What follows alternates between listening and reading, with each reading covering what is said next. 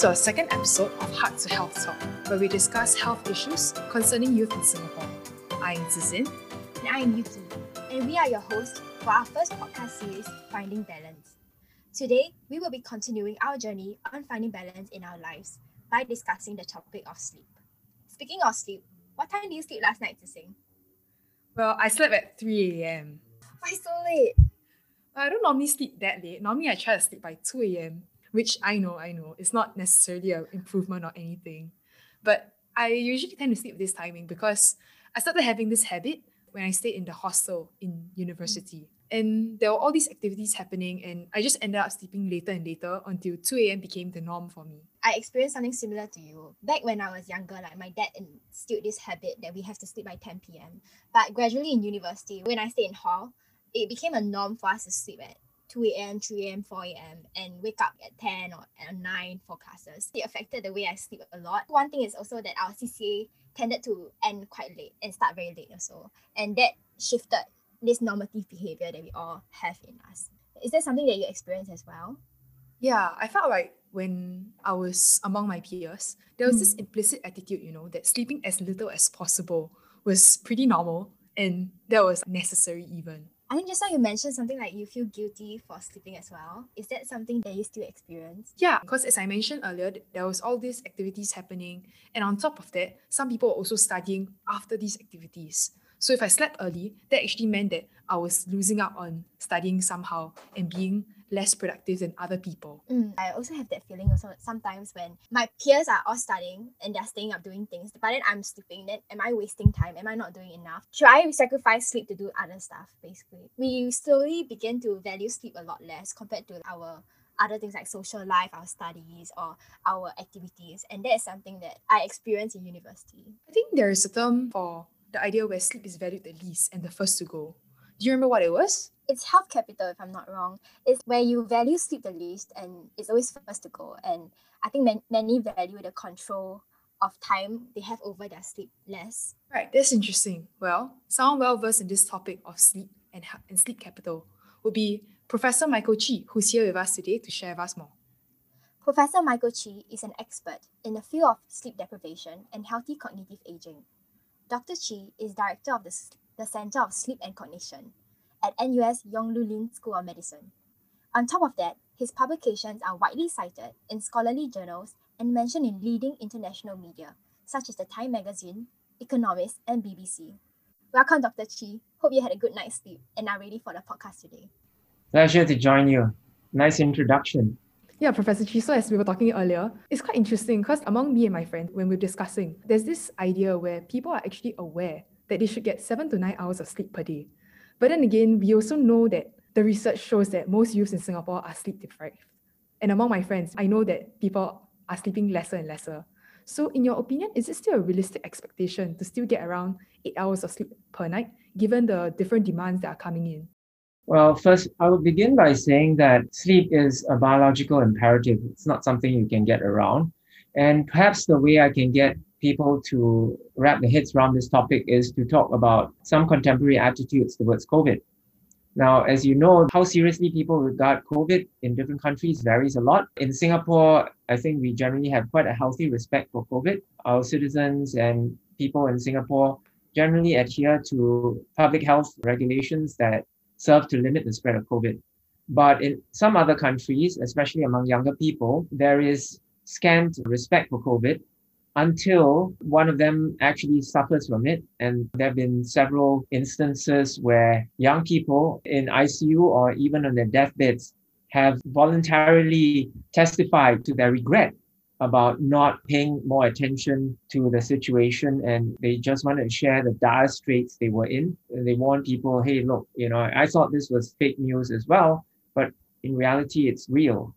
So I would try to transfer this thinking to sleep as well. It is so widespread in the natural world in that all animals need sleep. Cells actually have to shut down in order to function optimally.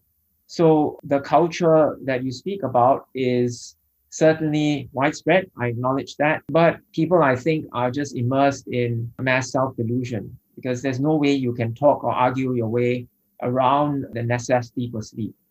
Now we can nitpick about how much sleep, how to distribute it, and maybe we have some time to talk about this. But the recommended sleep duration at least seven hours. For adults, it varies from eight to 10. For adolescents, to seven to nine. Thanks, Prof. It's like a different mindset that you gathered just now. And looking in the COVID perspective to treasure our health a bit more. We were wondering also what are some factors do you think affect sleep quality and sleep quantity? First, in terms of quality, quality is a separate dimension from duration. So you can have six and a half hours to seven hours of sleep, and some nights you feel more rested, and other nights you feel less rested that duration. Now, that sense of feeling rested itself has got independent predictive value for health, long term health. Duration you can control, and you can control it by setting aside time for sleep. I think the, the number one tip I'll give is you have to recognize that sleep is like physical activity, like having an appropriate diet, like taking care of your mental well being. It's an essential to health, and you you just cannot ignore it. If you cut it, then you ultimately will lose out.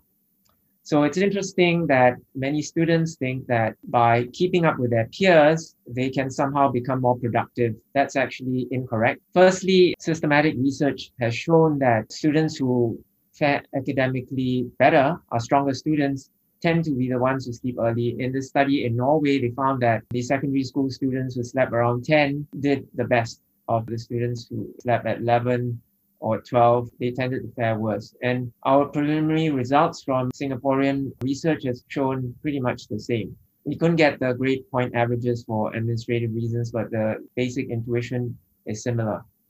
Secondly, a good number of quite famous people, I think Jeff Bezos was the one who spoke about investing in adequate sleep because he said that he could definitely make more decisions per unit time in the morning when he feels uh, fully charged and refreshed. I think that other leaders and influential people, for exa- example, Arianna Huffington, the owner of Huffington Post, you know, had an epiphany where she realized during the time she was looking for colleges for her child, she was so exhausted, literally she collapsed. And then she realized, you know, how sleep deprived was. And that epiphany led her to write a book about sleep and its importance, as well as to start literally a business about promoting sleep adequacy. And then the third thing is that beyond all the research that I and others have done to show the importance of sleep for health and well-being, now I think even insurance companies are getting on the, the bandwagon because they realize that uh, at the end of the day, our insurance premiums will go up if we continue these habits. Yeah, I think I'm really encouraged by the idea that if we get more sleep, we could possibly be the next Jeff Bezos. Actually, sleep does have a lot of benefits. Why do we keep valuing sleep so little and sacrificing sleep when it should be the first thing that helps us to better use of our day also? We were just wondering also, sometimes when we can't sleep, I think our brain is overstimulated by certain things. Then we were wondering what kind of activities can unknowingly stimulate our brain. Sleep is a period where the brain is still active, but it's reprocessing the material that you have encountered or learned during the day. But if you deliberately maintain wakefulness, especially later and later, what you're doing is you're adding to the stimulation, making it harder to shut down. I suspect this is not without some kind of support, and that a good number of young people are actually taking some form of stimulants. Maybe not directly coffee, but Red Bull. So when you accumulate stimulants in the day and some residue remains in your bloodstream and in your brain at night, that also can impact your ability to fall asleep.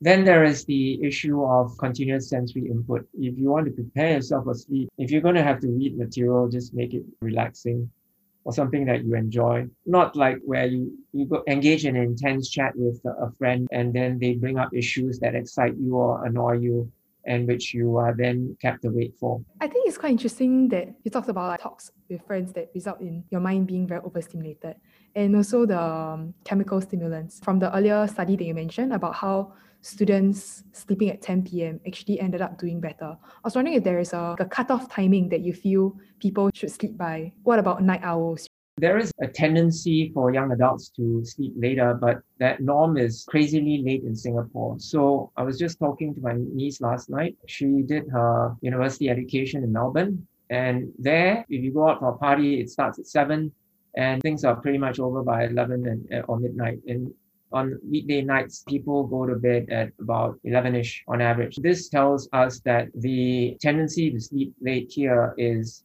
cultural and not biological. Sometime in 2019, we published a report based on 500,000 nights of Fitbit data, and we found that Singaporean and Hong Kong, South Korean users of Fitbit devices compared to their Aussie and Kiwi counterparts slept anywhere from 24 to 64 minutes later each night. And it's this sleeping late habit that's prevalent in East Asia that we believe it's a cultural thing compared to the Aussies and Kiwis. And this is what is resulting in the restricted sleep because the wake times are slightly later in our part of the world, but not significantly later. So that if you take the difference between the bedtime and the wake time, then you have reduced total sleep time made for sleep.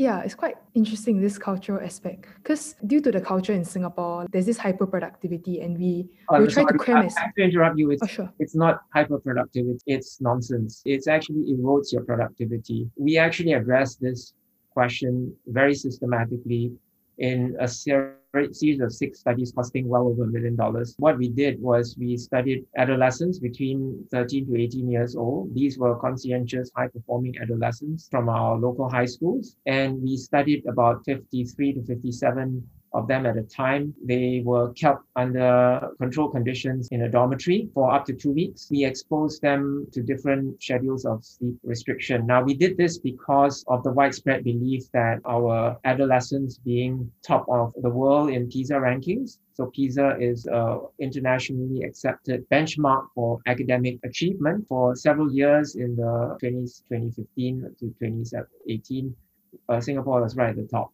And it was believed that because we are at the top, there's no problem with the sleep issue. Yes, there's not enough sleep, but it doesn't affect performance. In the first study, we kept these students under two conditions after a baseline period of nine hours sleep opportunity.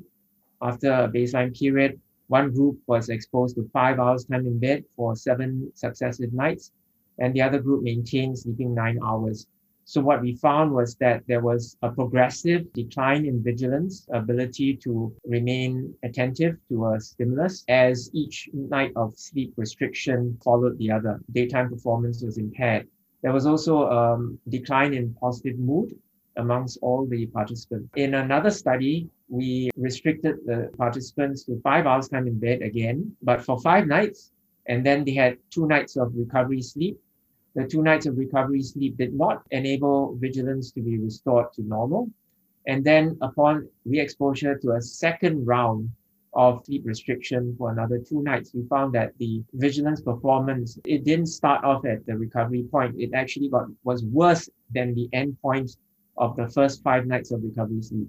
So that's incredible. You all know also of the story of the frog being boiled gradually, right? If you you put the frog in hot water, it will jump out. But if you gradually raise the temperature, you might just be able to, to cook it. Be that as it may, this study also found that despite the steady decline in vigilance, sleepiness increased to a point.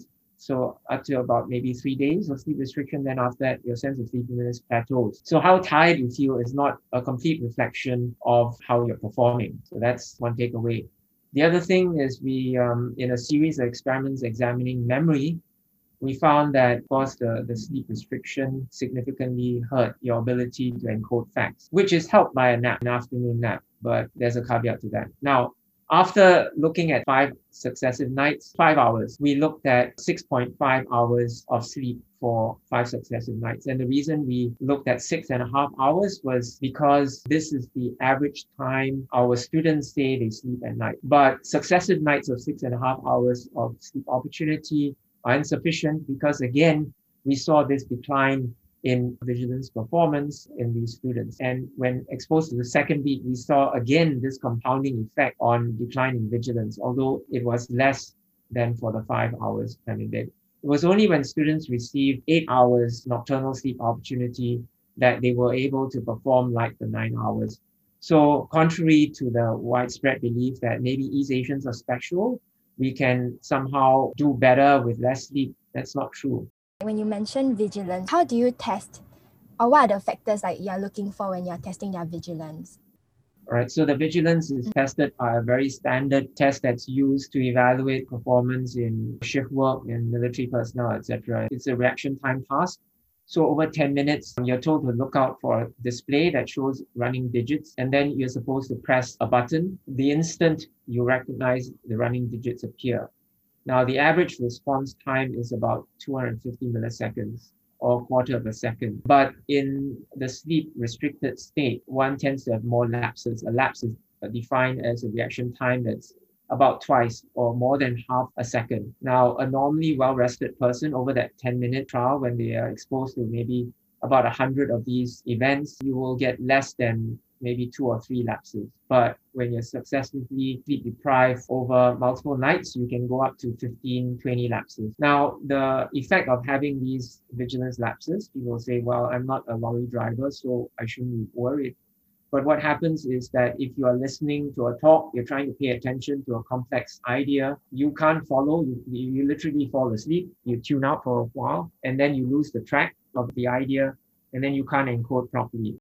Yeah, I'm definitely guilty of not having enough sleep and going for lectures and not catching a thing that the professor said because I just couldn't concentrate. So it seems like to have this healthy development of the body and the mind, we need to be able to devote some time to studying, devote some time to actually thinking about what we're studying, and devote some time to recreation and rest. Knowing about the idea that sleep debt is very difficult to recover and that we do actually need enough sleep. I do try to have this intention to sleep early.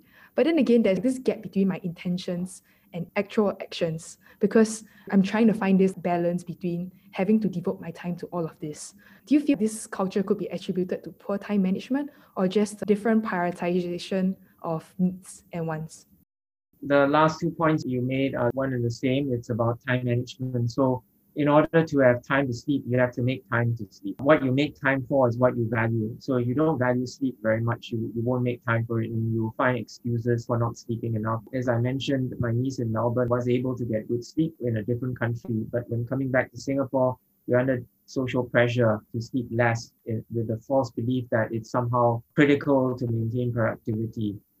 So I, I, would just like to remind the audience that the military actually uses sleep deprivation as a form of torture. The US military actually, several years ago, there was two successive incidents involving naval accidents that led to serious loss of life. The investigations found that the commanders and the men were very, very fatigued because they had to do extra duties to cover for a lack of employment in the Asia Pacific region. Now, the army itself, which is always talking about this macho habit of if you're a strong He Man, you don't need sleep, they've revised that to actually include napping and getting adequate sleep for commanders so that they don't, to use a Singaporean term, self sabo, shoot themselves in the foot or in the heads, literally and practically, and to make better decisions I think our culture has this tendency to say you need to be seen to work quality. It's hard for people to, to appreciate tea. That's completely incorrect. When managers take this ethos, results in wasting productivity. I think this is something that if Singapore wants to unlock human potential, it really has to pay attention to. Having said that, I will say that the procrastination of sleep, I'm sure both of you have resolutions, try to exercise and try to eat a healthy diet, but you also fall short. Similarly, this happens with sleep. But if we take our health seriously, because we recognize that the same discipline that you might apply to studying, if applied to health, will eventually give you the same results that you're driving towards. This could lead to network-wide change. And when it does occur, people will be wondering, why didn't we do this earlier? Just now what Prof said, it hit me quite a bit when you talk about the military also. Because my brother just finished serving the nation and he came out saying things like sleep is for the weak. And when I heard it, I was quite appalled by what he said because I do recognize that sleep is actually very valuable. I was wondering also, Prof, when you mentioned about COVID 19 way earlier on just now, we know that COVID 19 has resulted in very disrupted routines and ongoing uncertainty are contributing to a change in our sleep. How do you think sleeping patterns in Singapore have changed as a result of this COVID 19 situation?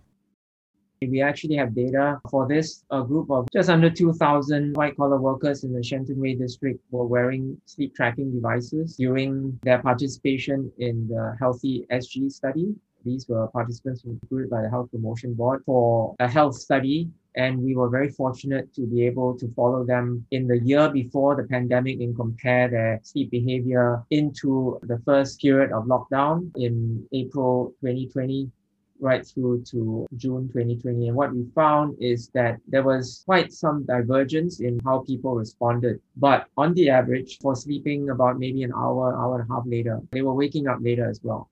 So where they were recovering the time from was from commuting. So that cohort spent about 110 minutes a day commuting. So of the 110 minutes saved, they were allowing for 35 minutes more time in bed of which 17 was recovered for actual sleep. So there was some benefit to sleep. Although people slept a lot later, the sleep was a bit more regular, so that was good. But following the lockdown, this pattern of sleep unwound. Now, what was interesting is that there was 110 minutes more a day. It was good that people spend a bit more time sleeping, but physical activity on the whole dropped off by as much as 40% on average. So there was very significant changes to health habits. Now, just an informal poll because we were not allowed to ask exactly how the time was used in these persons. We suspect that because the persons with the least improvement in sleep and greatest drop in physical activity tended to be young single adults. They were probably on more Zoom calls than usual. So that's the story for the white collar workers in Shenton Way. In summary, longer sleep duration, but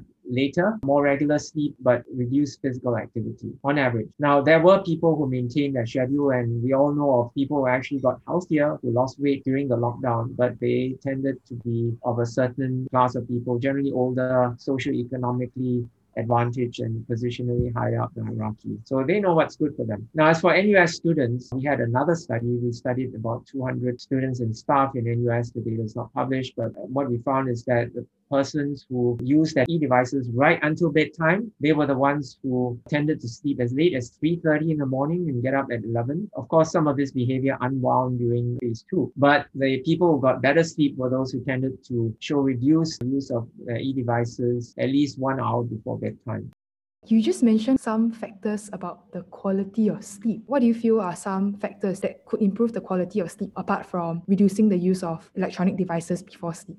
Quality of sleep, meaning your subjective self report on, on sleep quality. I think being in a good place in terms of mental well being is important for that. If you're stressed, you're depressed, you're anxious, some of these you don't have control over will associate with poor sleep quality. Now, to the extent you can do something about these, this is pretty personal to everyone. Manage your worries and anxieties. It's easier to say than to actually do. If you come to a point where you think you can't cope, I think you should you should seek uh, professional help, not be shy to do so. For most normal people, you will have ups and downs in sleep quality. Some variation is natural. Just now, Prof mentioned how in COVID the sleep duration may have extended, but it carried on to be a, a bit later timing now.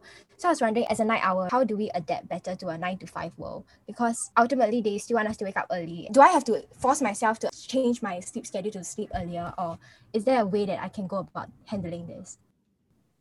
In short, yes. I will put it this way. If you consider a triangle, I, I mentioned four things, but if you think of sleep, physical exercise, and diet as the three key elements of lifestyle that you can adjust, enabling you to live a healthier, longer, better life, you would pay attention to sleep as well. The thing with food is that there are people like faddish diets and marketeers make a fortune selling fancy diets. People try, hey, have you heard about this diet? But at the end of the day, you can see that people vary in the results. Most people who have a certain weight generally stick to that and benefit for a limited time if you don't already have a certain weight. And yes, there are stories where people have sustained weight loss, but they generally are the minority. With sleep, there seems to be only one dimension, right? You can only sleep but the paradoxical thing about it is that there's one dimension to it. You make time to sleep, but you have multiple benefits. You're less crabby. You're nicer to be with. You think more clearly. Your memory encoding is definitely better. You're more vigilant. You're generally more fun to be around with. You become a better, more productive employee. So it's worth investing in. Hearing Prof say the benefits and stuff, I think I'm more encouraged to try to change my lifestyle. Previously, Prof already emphasized the importance of just sleep, sleep quantity. We need to sleep that seven hours of sleep. Research has proven it. His own studies have proven it. We cannot compromise on that. And I was wondering earlier, you also mentioned about sleep quality. Is any one more important than the other? And how do we achieve this middle ground? First, I wouldn't put these things as completely separate if you make time for sufficient sleep and you are in an environment that allows for good sleep, you tend to have more satisfying sleep. So the usual advice that's given, I would say the top piece for local listeners is you need to adjust bedtime earlier because that's the number one tip. The second one is have a bit of a schedule. You have a weekday, weekend difference in bedtime of more than an hour, hour and a half. That's not ideal. Not only does it affect your cognition and mental state, it can also affect your metabolic health, your risk for diabetes in the long term. Third thing is have a wind down routine. Avoid toxic conversations, tense conversations, overstimulation. Be in an environment that encourages sleep, low light, quiet, decent temperature, anywhere from 24, 25 degrees is optimum. If you don't have a heavy meal before bedtime, do not take any stimulants before you go to bed. And alcohol, contrary to what people think, does not help sleep. In fact, it interferes with sleep. And then get a dose of exercise that will help this physical and mental well-being, good exposure to natural light in the morning, which helps synchronize your clock. Okay, I think we can give a few of them a try this time around. I hope that we try to have this habitual thing in our, ourselves as well. There's a lot of YouTube gurus out there that recommend mindfulness and meditation, yoga, stretching. Is that something you recommend as well? These measures essentially detach you from the worries of the moment. So whatever method you have to do that, mindfulness, it's one of the things you could do. Muscle relaxation therapy, for example, when you sequentially tighten up and then relax your muscles, that's also works. There's some variation in that, but the common feature is to have a routine that you will find helpful in allowing you to relax, to feel safe and comfortable, bring your levels of arousal down. I think I have tried it before and it did work, like the mindfulness to try to detach myself from my problems. It really helped me to have a better sleep. Thank you for your sharing. We have come to the end of our discussion. We really learned a lot on how important sleep is and what are some factors that do affect sleep and the culture surrounding sleep in Singapore. But before we conclude, it's time for some rapid fire questions. At the end of every episode, we'll be asking three questions related to health for our guests to share your bits of wisdom on health. All right, Prof. Chee, let's begin. In one line, what does health mean to you? It means being free from disease, of course, first, but also being in an optimal physical, mental, and spiritual state. Next question. What is one bad health habit you want to be rid of? I have insomnia, and that's why I'm so passionate about about sleep because I personally experience the downsides of having occasional bad nights of sleep. For me, as a professor and someone who's a researcher, I need to have a clear mind to be able to direct activities and to think of novel ideas. It's literally money to me to be able to uh, have a clear mind. So in terms of habits, I do get carried away sometimes when I look up stuff. All the advice I give, sometimes I say, well, you have to I have to listen to it myself more often. I do hope you get a better night's sleep. Yes. Last question. What is one health habit that you would swear by? I wouldn't swear by any single habit. It's a constellation of getting enough sleep, eating well, and, and getting enough exercise and taking care of the mental environment you're in. I try to limit my exposure to toxic people, try to enjoy the outdoors, get enough physical activity every day, interact with young people like you to get fresh insights for me too.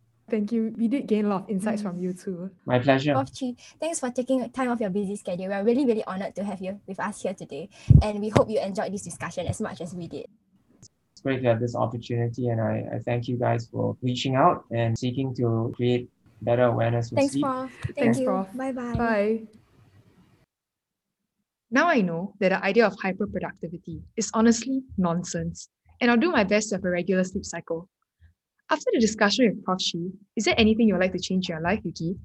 Mm, I think for me, I would like to change my triangle of lifestyle habits on, I think Prof mentioned diet, physical activity, and sleep for the better. As a night owl, I also want to adjust my sleep schedule to fit a 9 to 5 life, which typical Singaporeans have. I hope that by improving my sleeping habits, I can actually become more creative, innovative, and be a better conversationalist. Well, I did think our conversations were getting a little stale. For our listeners, I hope you did get to pick up some tips for better night's sleep. If you want to find out more about sleep or join the conversation, follow us at our social media platforms at Heart to Health Talk. That's at Heart to Health Talk, where additional resources and nuggets of wisdom can be found. Hope to catch you in our next episode. Bye!